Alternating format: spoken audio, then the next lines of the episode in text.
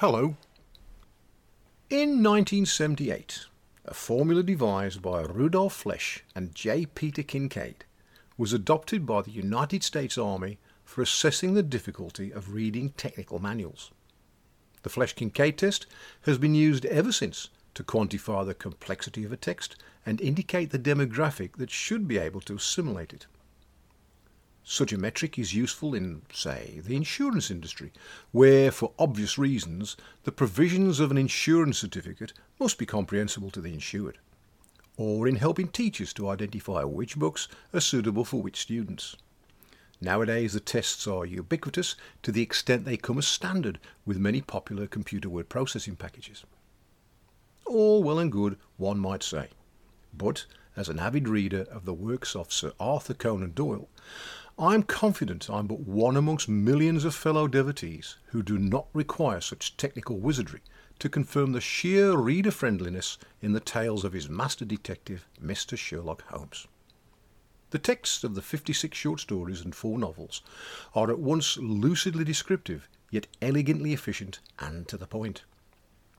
Consider, for example, the adventure of the Greek interpreter, in which Holmes makes reference to his hitherto unrevealed elder brother Mycroft, whom he claims to be his intellectual superior. A puzzled Dr. Watson quizzes Holmes on this singularly startling revelation. The exchange between the two friends is as endearingly quixotic on Watson's part as it is emotionally detached on Holmes's. We take up the story with Watson, who writes, I put the question with a hint that it was my companion's modesty which made him acknowledge his brother as his superior. Holmes laughed at my suggestion. my dear Watson, said he, I cannot agree with those who rank modesty amongst the virtues. To the logician, all things should be seen exactly as they are, and to underestimate one's self is as much a departure from truth as to exaggerate one's own powers. When I say, therefore, that Mycroft has better powers of observation than I, you may take it that I am speaking the exact and literal truth. Now that, by any yardstick, is straightforward stuff.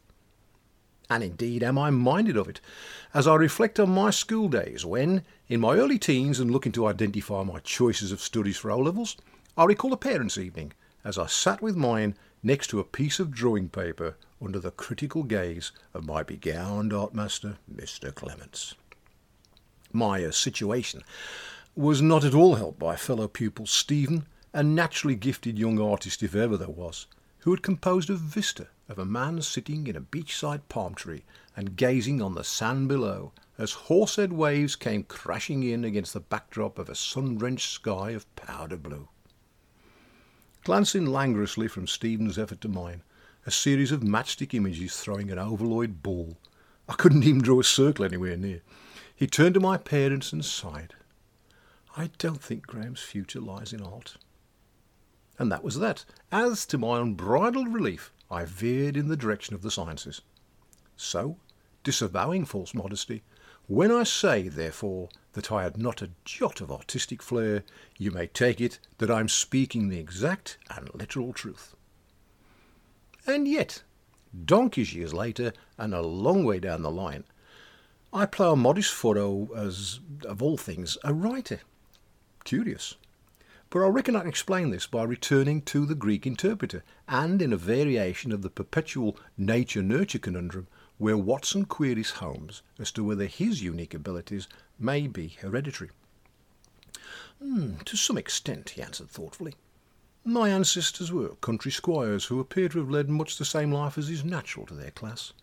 But nonetheless, my turn that way is in my veins, and may have come with my grandmother, who was a sister of Vernet, the French artist. Art in the blood is liable to take the strangest forms. What? That last sentence again, please. Art in the blood is likely to take the strangest forms. Hmm.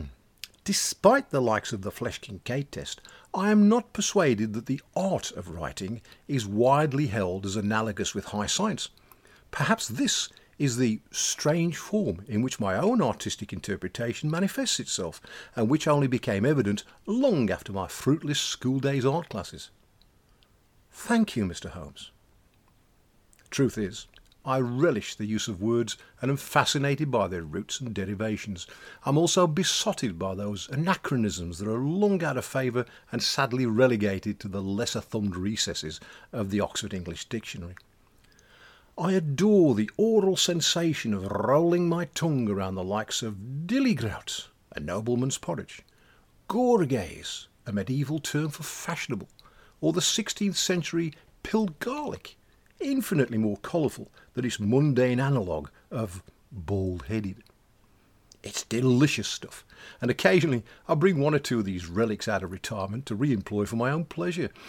This is not for any reason of pretension, but more a personal act of rebellion against the contemporary trend for soulless spikes of monosyllabic texting or those frivolous emoticon symbols. Of course, I recognise that our language is constantly evolving, and I do not stand King Canute like resisting its march. It's more the case of finding a certain comforting reassurance in the robustness of the time served. My same argument applies equally to the spoken word, and especially to the robustious melange of expressionism that is our Black Country dialect.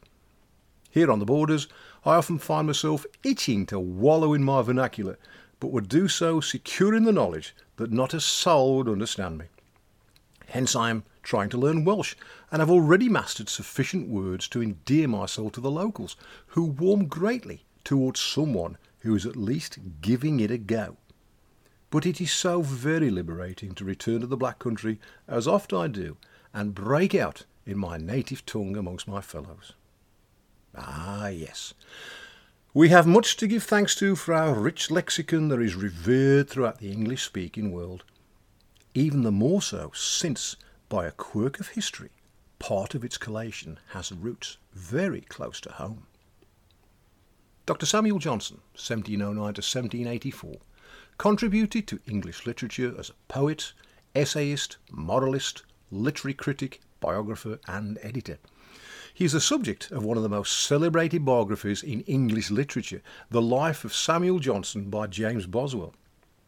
Born in Lichfield, Johnson attended Pembroke College, Oxford, for just over a year before his lack of funds forced him to leave. After working as a teacher, he moved to London where he wrote for the Gentleman's Magazine. But Crucial to his later attainments, at the age of 16, Johnson stayed with his cousins, the Fords, at Pedmore, and briefly attended King Edward VI School. He became close to Cornelius Ford, the son of his mother's brother, and Ford, an erudite man, gave Johnson extracurricular tuition in the classics. Johnson was later to acknowledge that the 18 months or so he spent in Stourbridge had an abiding influence on him throughout the rest of his life. He enjoyed his time with Ford, who encouraged him to become a man of letters. This Johnson did to outstanding effect. Johnson's most notable work was his famous A Dictionary of the English Language. Published in April 1755, this took him some nine years to complete. It is regarded as one of the greatest single achievements of scholarship of its time and had far reaching effects on the English language that still resonate to this day. Thus did one of the greatest lexicographers the world has ever known for a time walk amongst us. And for a time, Dr. Samuel Johnson was one of we. Enjoy your black country, and do join me again soon for more tales from the barn.